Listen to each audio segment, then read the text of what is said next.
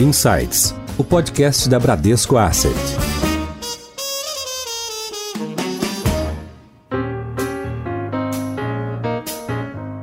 Olá, sejam bem-vindos ao Insights, o podcast da Bradesco Asset. Eu sou Adilson Ferrarese e hoje fiz um bate-papo super bacana e enriquecedor com Howard Marks, fundador da Oaktree Capital e um dos investidores mais influentes do mundo. Foi uma honra participar dessa conversa. Este podcast está em inglês, sejam muito bem-vindos. It's a, such an honor and a privilege to be joined by Howard Marks, one of the most influential investors today and co-founder of Oaktree Capital Management. In addition to running a firm that manages $120 billion, Howard is quite an author. His memos in markets and economies are read all over the industry and are referenced in investments in Brazil as well. So, Howard, uh, welcome to Bradesco Insights podcast. Thank you, Adilson. We also have here with us today Renato Ejnisman, Group Managing Director at Bradesco with oversight of corporate, international, and private banking as well, and asset management in group. So welcome, Renato. Thank you, Adilson.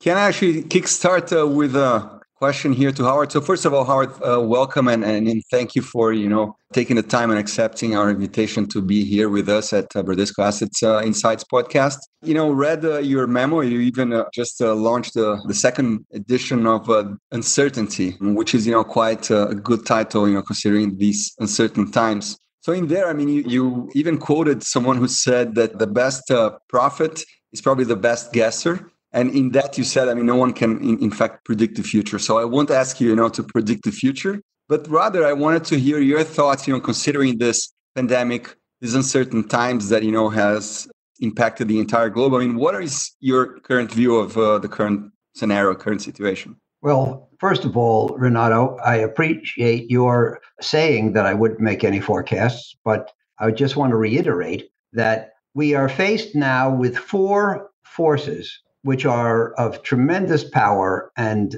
are unprecedented. We have this pandemic disease, one of the greatest global pandemics of, of, the, of a century. We have the worst economy in at least 80 years, if not more. We have the greatest slide in oil prices in history, and we have the strongest Fed and Treasury response in history. So each of the four things is unprecedented. And one of my strong beliefs is if if something is happening for the first time, then you can't be confident that you know how it's going to turn out. Secondly, if you take all four of those forces together and you combine them and you think about their interactions and their implications for each other, then clearly you have to admit to yourself and to others that you don't know what the future holds. And that's where I stand. There are optimistic and pessimistic cases for each of them. And which one we choose does not depend on our knowledge of the future, since it doesn't exist. It depends largely on our biases. And some of us are inherently optimists, some are inherently pessimists. I probably tend to be more of a worrier than a dreamer, but I try to get beyond that uh, in answering your question. That's my preface. Having said that, what I would say is that the disease seems to be under some control. Most locations have shown an ability to, as we say, flatten the curve or to reduce the rate at which cases are growing, and in fact, to produce negative growth in the number of cases per day. Now, it, this is not going on in all locations because there are locations where it's on the rise. But in each location, there's a beginning, there's an upslope. Then we seem to be able to get it under control through some combination of testing and social isolation, and then it tends to decline. Of course, we don't know if the decline is permanent or temporary. We don't know if reopening the economy and resuming social contact will cause it to resume. But anyway, let's say that the disease appears to be not some uncontrollable wildfire, but something that we have been able to influence. That's number one. Number two, of course, there's a strong consensus that the uh, scientific community will be able to produce a vaccine in the near future. People disagree as to what that means. I've heard optimistic accounts saying that medical personnel will be able to get vaccinated perhaps as soon as October. But, you know, the pessimists might say that it'll be a year or so from now that the first vaccinations occur. But there seems to be a consensus that there will be a vaccine, that it will become widely available, and that many people will be vaccinated, let's say within 2021. Certainly not 2020, but 2021. Number three, in the US and any country that has put the economy into a deep freeze to permit the disease to be treated through social isolation, there has been vast economic damage. And, you know, in the US, 40 million people have filed for unemployment insurance. We've had like 10 weeks in a row, averaging 4 million a week. The previous record was 695,000 in a week. So you can tell how bad it is. It's six times as bad for 10 weeks in a row. The GDP will probably be down 20 to 30% in the current quarter. The worst quarter in history is probably 10%. So, you know, this is very severe economic damage. And when you put a patient in a, in a coma to cure the disease, number one, you have to supply life support. That's what the Fed and the Treasury are doing. And number two, then you have to bring them back out of the coma and wake them up and uh, help them resume life. And I don't think that's going to be easy, smooth, or fast. Then you have the Fed and, and Treasury efforts, which are unprecedented in amount and scope. And, you know, right now, certainly they're working vis a vis the markets because the public securities markets in the States have been quite strong since these things were announced during the last week in, in March. So we have the battle, the titanic battle between the disease and the effects of the economic closure against the Fed and Treasury efforts. And I believe that the economy will come back gradually.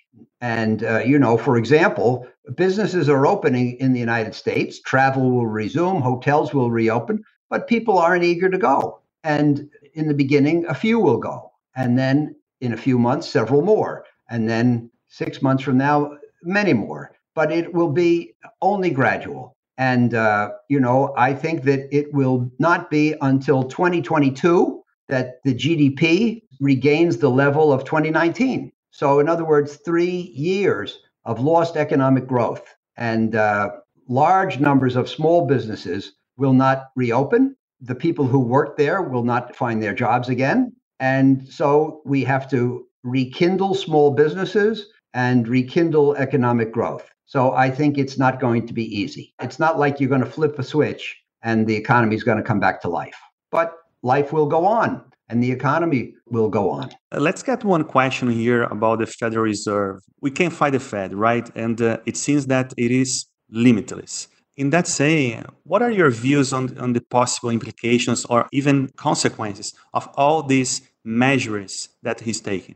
Well, that's a good question, Adilson. The Fed, as you say, right now seems to have uh, limitless ammunition and limitless willingness to use it. And it has been doing lending and uh, security purchases with great effect. You look at US high yield bonds, for example. In early February, they yielded about 3.5%. In the worst of the panic in March, the yield rose to 10.5% because the prices had fallen so low. And today it's something like 6.5%. This is high yield bonds excluding energy. Energy bonds yield more because the, the sector is under pressure. So if the yield has gone from three and a half to ten and a half back to six and a half, in other words, a fair amount of the damage has been repaired in terms of bond prices. And that is an indication of number one, the power of the Fed's buying of uh, the treasuries and corporates, and number two, the investors' belief in the power of the Fed and the Treasury to restore the economy. Now, you have to realize that what that means is that there are companies which have fundamental problems, which, due to the strength of the capital markets, can now borrow large amounts of money. We talk about these as zombie companies, companies which are unhealthy, but being kept alive by easy money. And certainly we are back now in many ways to an easy money climate, which is not a good thing. As, as I say, if, if companies that don't warrant it can borrow money, that's really not a good thing. The other thing is that you know that the belief that companies and managements can behave in a risky way, and if things go wrong, the government will bail them out. This is something we call moral hazard. the belief that you will not be punished for mistakes. And that's not a good thing because it's much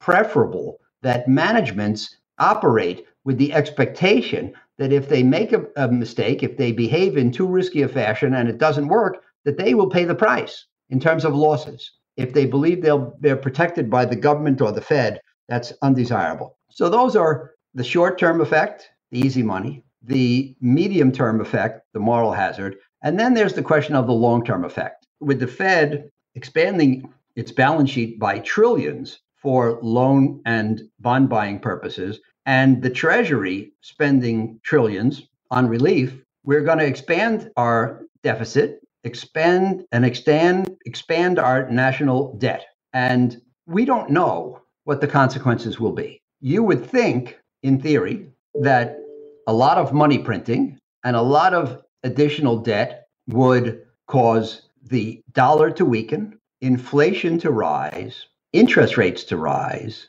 An increase in interest rates would uh, since we're a debtor nation, would increase pressure on the dollar downward, jeopardize the dollar's role as the world's reserve currency, perhaps lead to a credit downgrade for the United States. So there, in theory, could be many negative consequences. On the other hand, when you think about the dollar ceasing to be the reserve currency, what's going to take its place? In order for us to lose that role, we have to lose that role to another currency. What would it be? I don't think that people want to put their faith in the euro or the pound or the renminbi or Bitcoin. So it's hard to imagine the dollar losing its role. Similarly, we tend to think that there could be inflation because, you know, with the Treasury and the Fed pumping money into society, but the supply of goods limited because of the restrictions on the economy, you could, in theory, have too much money chasing too few goods, and that leads to inflation. But you know, we've had very low interest rates for 11 years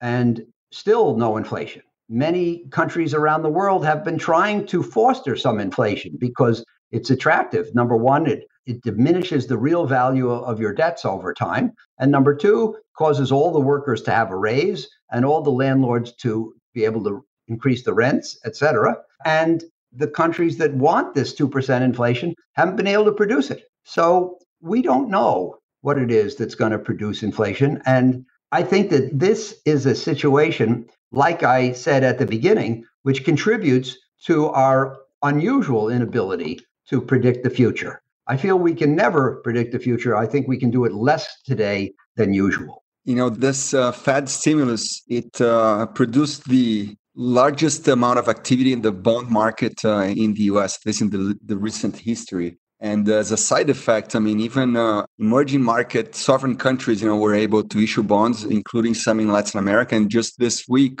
Petrobras launched a 3.25 uh, billion dollar uh, bond sale, which is, you know, considering the current scenario in Brazil in the middle of the pandemic, uh, with the economic crisis and a political crisis on top of that in Brazil, it's it's quite amazing. So you're right that you know some uh, indirect uh, impact, you know, happens, you know, where you can't always see. My question to you is the following. I mean, considering you know this effect that I just mentioned, and the fact that I mean, uh, Oaktree was the first uh, foreign distressed uh, debt manager to set up a shop in in China. What is your view of China, and what is your view specifically of, of emerging markets right now? Well, China is different from emerging markets broadly.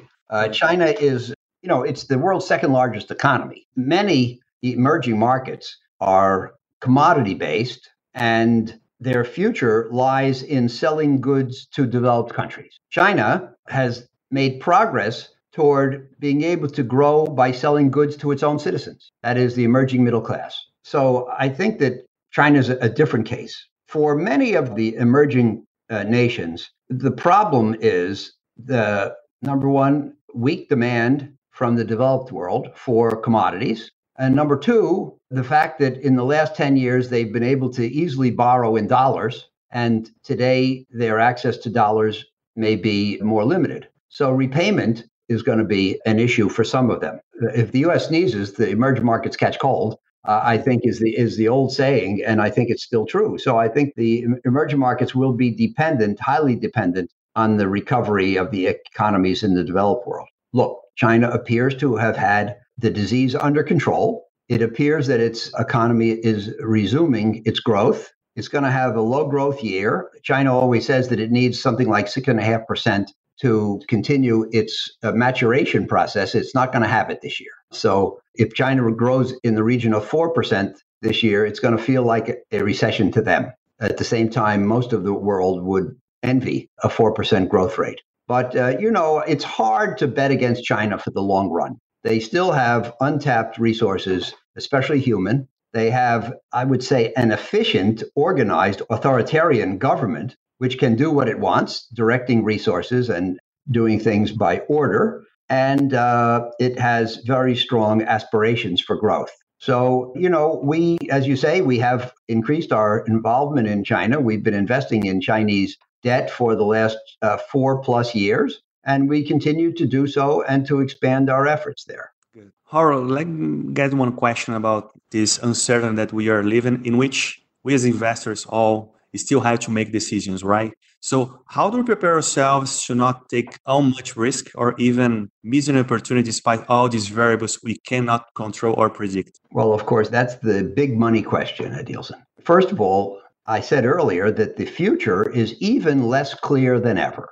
Normally, we proceed on the assumption that the future will be like the past, but that you can't make that assumption today because the present is not like the past in the ways I mentioned you have to make an assumption about the future. And yet, you know that the possible distribution of future events is very wide. And so called black swans, unforeseen, unprecedented problems have the potential to arise. And yet, we must make investments. So I think that my last 42 years have been spent on the debt side. And I like investing in debt because we have the assurance from the borrower that they will pay us interest and at the end give us our money back. Number one, historically, we've had a, a good ability to differentiate the companies that will keep that promise from the companies that will not. And number two, we know that if the promise is not kept,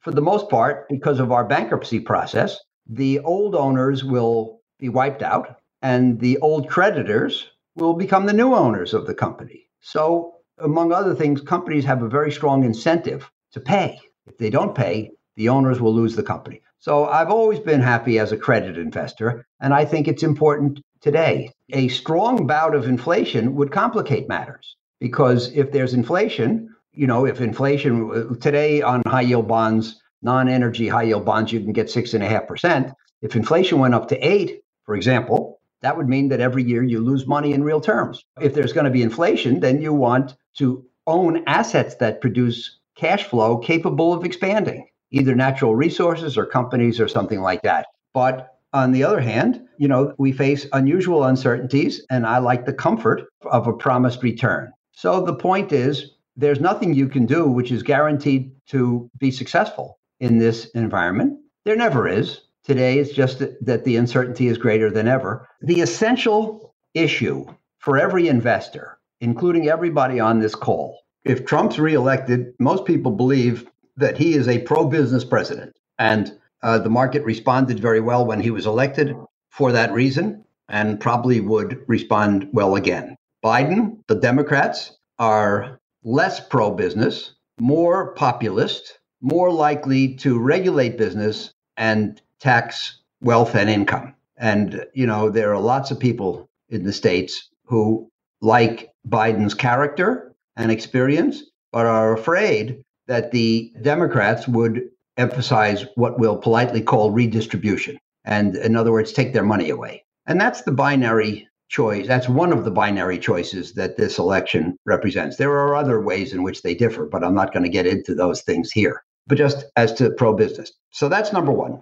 It is binary, they're very different. Number two, let's go back to November the 1st, of 2016, there are two things that we were absolutely sure of. Number one, Hillary Clinton would win. And number two, if by some quirk of fate Trump won, the markets would collapse. So what happened? Hillary lost, Trump won, and the market went up in a straight line. So what I'm the reason I tell you that, uh, Renato, is to try to impress you with the fact that number one, we never know what's going to happen. And number two, we never know how the market is going to react to what happens. So I don't sit around spending too much time thinking about it. Almost by definition, there are no assets which will do well regardless of who gets elected. You tried to steer me off of bonds, but the truth is the outcome, if you buy a bond, the outcome is fixed. That's why it's called fixed income investing. And if you do that, you'll probably be okay, okay under both outcomes. If you go for the ownership of business assets, you will make more money under a pro business president, but suffer more under an anti business president, or uh, let's say a president who is not sympathetic to business. So there is no asset class which will be superior under both outcomes. And uh, I would advise people not to gamble on the outcome, that is to bet on one outcome or the other, but to hedge their bets with regard to who the next president will be. Howard, uh, just making a link here with the gambling, like uh, we know that you kind of like playing blackjack and poker, right? So, right. Uh, how do you exercise your mind and interpret information to invest in the world like this in which we have access to all kind of data the important thing is not data data is not insight the insight comes from being able to do a superior job of understanding what the data means and what it means you should do. So you know rather than trying to know everything about a given company we try to know which are the important things. We try to know those few things better than others, and we try to do a better job than others of interpreting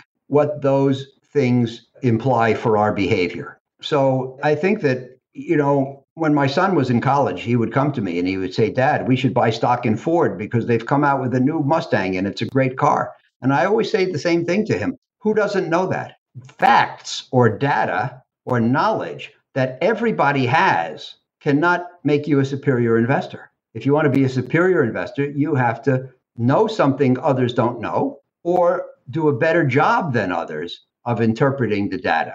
And th- those are the things that we try to do. Yeah, great. And taking a, a link here to the son that you, you just shared with us, I mean, we don't know the future, but actually we somehow can make a good education to the next generation of investors. So how do you teach your kids about money to be better prepared for the cycles in the future? I think that what we did with our children was we never made money a secret. You know, there are families that say, oh, don't talk about money at, at the dinner table or don't talk about money at all. Affect an outcome if you don't deal with the process. So, you know, I think it's important to talk about money. It's important to make clear to the kids that money isn't everything, that whether people are good people matters more than how much money they have, and that there are good rich people and good poor people, and that they should not choose their friends on the basis of money. The other thing that I think is very important is that children have to understand from an early age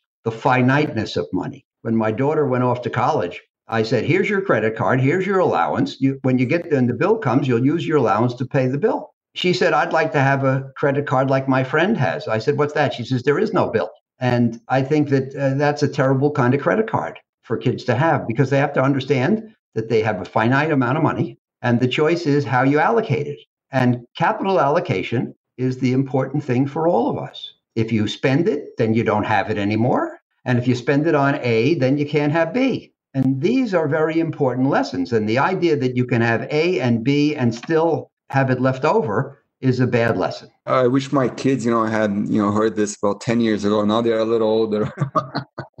but uh, Howard, actually, I mean, I, am sure that you know this. Your view on this has a lot to do with uh, Oaktree's culture. So tell us a little bit about you know how do you see you know the importance of oak trees culture in the success of the firm, and uh, and also you know how it helps to handle yourselves in a situation like we're living right now. Bruce Karsh and my three other co-founders had the advantage that when we started Oaktree in 1995, we had already been working together for an average of nine years at a, our previous employer. So we knew what we believed in. We knew how we approached the business. We didn't have to sit down and say, well, hold it. After we start Oaktree, what are we going to do? We knew what we would do. We only had to write it down. So we wrote down on the first day our investment approach, our investment philosophy, and our business approach, which we call our business principles. We wrote them down. We have them still to this day. We have a very strongly enshrined culture. And the advantage of that is we get everybody pulling in the same direction.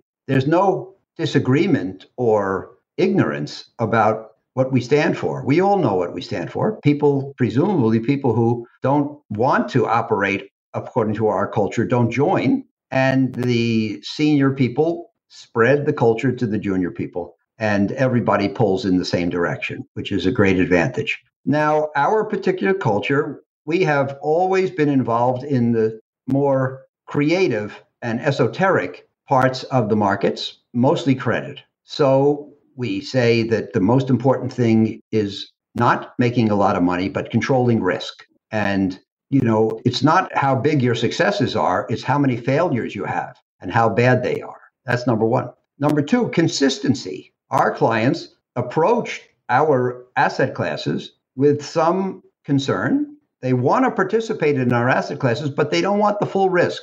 They don't want to shoot for the moon in the good years and crash and burn in the bad ones. They want to have good performance consistently, and they, in particular, want to have superior results in the worst of times. And historically, we've given them that. That's number two. Number three is we only are active in the markets that are less well understood than others, where I think we can get it, the knowledge edge that I mentioned before in answer to your question. Number four, we specialize. We do a few things and we try to do them better than others. We don't try to have every asset class, every country, every type of investment. Only a moderate number of things, hopefully better than others. Number five, we do not base, as should be obvious from this conversation, we do not base our investment actions on predictions of the future. Not because it wouldn't be nice to know what's going to happen, but because it can't be done. And number six, we don't jump in and out of the market. We're not market timers. We don't go to cash and get out of cash.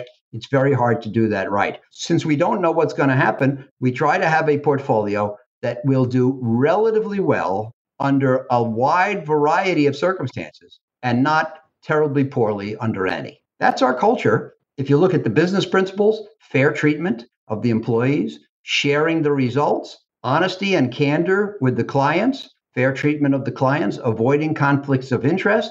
And, uh, you know, I think that I would not want to work in a company that did not have a strong culture of integrity. And uh, we have a warm family type of environment, even though we have almost a thousand people, and uh, harmonious. And the people who want to come in and battle each other for the last piece of bread, you know, dog eat dog, we don't want them and they wouldn't be happy. So, Howard, uh, making a link to the bias in which you just said here usually states in your memos that it's really hard to forecast and that views on the future are highly reflective of your bias. So, how do you keep your bias and your teams in check? The secret to responding to these human questions is focus. We can only solve a problem if we're conscious of the problem.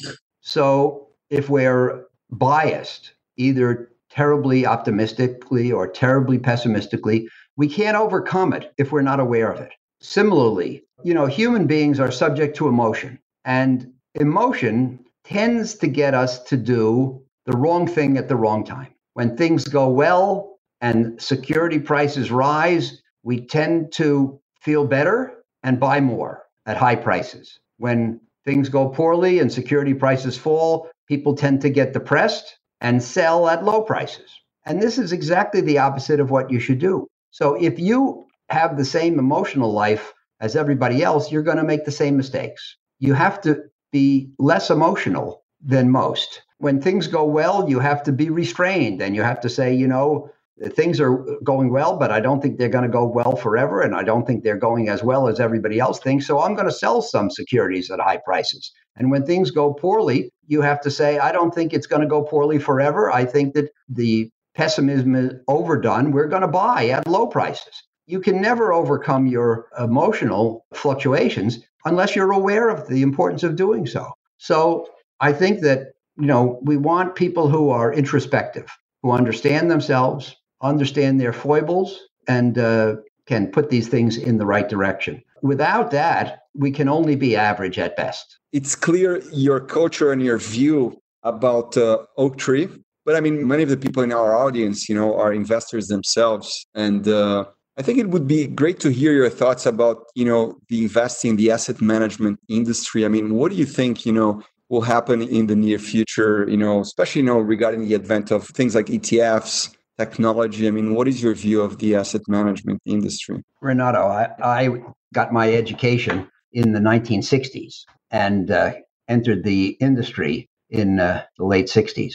And at that time, the world was a naive place. Most people didn't really understand how it worked. What I would say is the theory that allows us to understand the investment world was only developed at the University of Chicago around 1964. And I was lucky to go there in 1967 and have access to that theory, which I think made me insightful with regard to how things really worked. As I say, before that, it was very naive. Most people believed, uh, well, all you had to do is look at the list of stocks, and all you have to do is figure out which ones are going to do better than the others. And what Chicago pointed out is that everybody's trying to do that at the same time. So it can't be easy. And in fact, because of the efforts of all the investors, the special opportunities are probably weeded out. It's called the efficient market hypothesis. So my first job was at Citibank. If you said to Citibank, how much money do you think you can make a year? For me, they would say, I think 12%, because stocks go up 10% a year. So that's the starting point. And if you put in a little effort, you should be able to increase from 10 to 12. Well, the answer is it's not in, easy to go from 10 to 12. And most people end up at going from 10 to nine and a half after the costs of trying. So, because there was no insight, the industry did not deliver on its promises to people. They disappointed. The average active fund underperformed the index, and the money started to go from active management to what's called index funds and passive management. And that has been a very strong force. Now, I would say the world is better understood. Much money has flowed into active management, not because active is so good, but because passive underdelivered. And people charged high fees for active management, but did not deliver superior returns. As I say now, the market is much better understood. A lot of those unkept promises have been weeded out. But now, because everybody understands the market better, it's more likely that the special opportunities are understood and exploited. And there's more competition than ever. And it's hard to outperform. We know that. And uh, you know, in the beginning of our markets, we had them to ourselves. Now we have competitors. And of course, they make us sharpen our game, but they also make it harder to find bargains. So uh, I think what I would leave you with is uh, something that Charlie Munger, Warren Buffett's partner, told me 10 years ago. It's not easy. And anybody who thinks it's easy is stupid.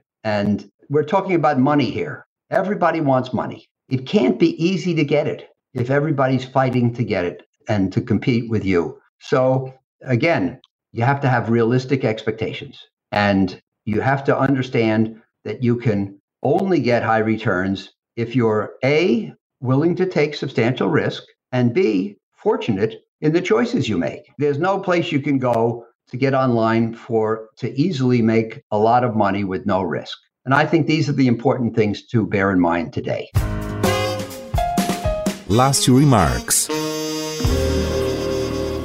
Our, uh, to wrap up here our conversation in which we could stay here all week long, I'd like to ask you an advice that you would give to the investors during these challenging times from your extensive experience, please. I would say the most important thing for every investor all the time is to think of a moderate investment program, not so aggressive that you're going to get scared and sell in the bad times, and not so conservative that you don't participate in the good times. Come up with a program which is appropriate for you, given your financial conditions, your age, your aspirations, and your ability to live with ups and downs, and then stick with it. Most people do not have the ability, because of the role of emotion in particular, most people do not have the ability to get in and out of the market, to have a riskier portfolio at the right time and a safer portfolio at the right time. And in fact, people who try usually do the reverse of what they should do.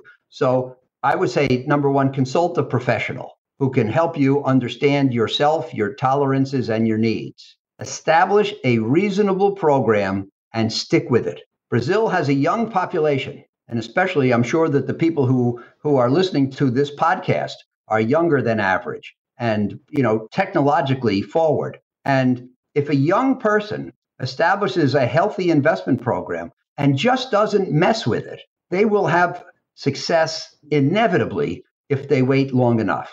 And all you can do by buying and selling and buying and selling is screw it up. So, patience and realistic expectations, know yourself, and understand the limitations of investing. Excellent. Uh, Renato, would you like to make the, the last remarks as well, please? Thank you, Adilson. Well, uh, Howard, uh, I wanted to say, you know, it's been a pleasure. It's been an honor to have the opportunity to chat with you and hear your thoughts. Once again, on behalf of everyone at uh, Bradesco Asset, thank you very much. Thank you, Renato, for your considerations. Howard, I want to thank you very much for sharing your views with us. They're always insightful and really thank you for your time today. And I hope next time we have here in Brazil to talk about cycles as a learning experience for all of us as investors and as society. So thank you very much. It was a pleasure to be here with you. Well, it's a pleasure. We appreciate our relationship with Bradesco. We're very interested in Brazil. We're dedicated to helping to bring good, helpful investments to the people of Brazil.